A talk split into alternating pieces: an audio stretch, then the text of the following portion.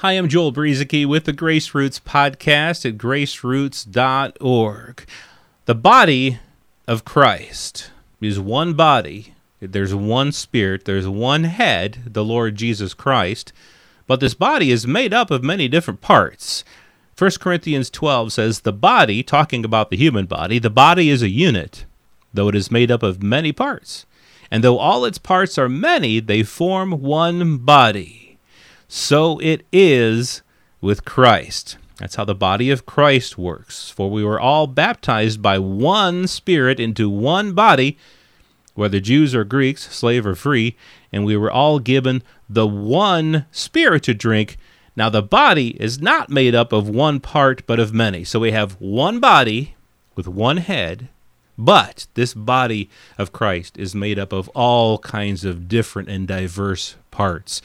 Have you ever felt pressured in the church to be something that you're not, or to refrain from something that God has put in your heart?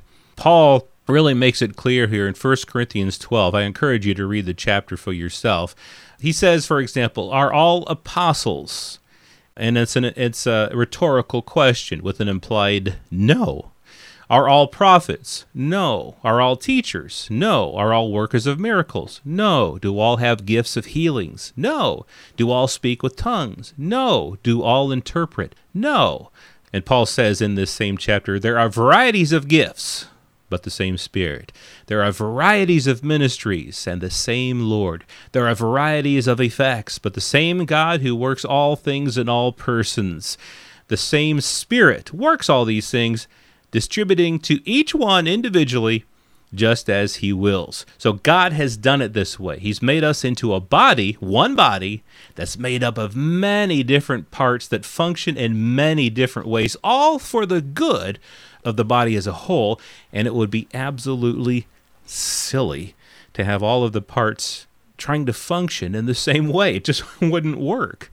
Now, I know that sometimes people who walk in certain gifts especially some of the more outward showing gifts like healings and tongues and miracles, preaching and teaching. They kind of get this idea that other people are supposed to also do the th- same things that they do. And all that that does is it causes frustration and confusion in the body, not to mention a body that doesn't function like it's supposed to.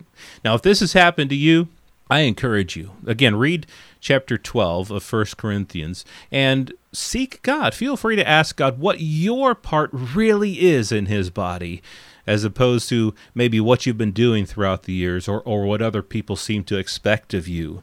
In the same way, also allow others to be free, to be who they are, rather than what you think they should be doing. This is how God's body works. He has distributed each member, each part of the body, exactly how He wills it to be. And the body works well that way when each part is functioning in the way that they're supposed to be. Not trying to be something that they're not and not expecting other people to be something that they're not, but allowing each person to grow as the person that God has made them to be. I'm Joel Brueseke with the Grace Roots podcast at graceroots.org.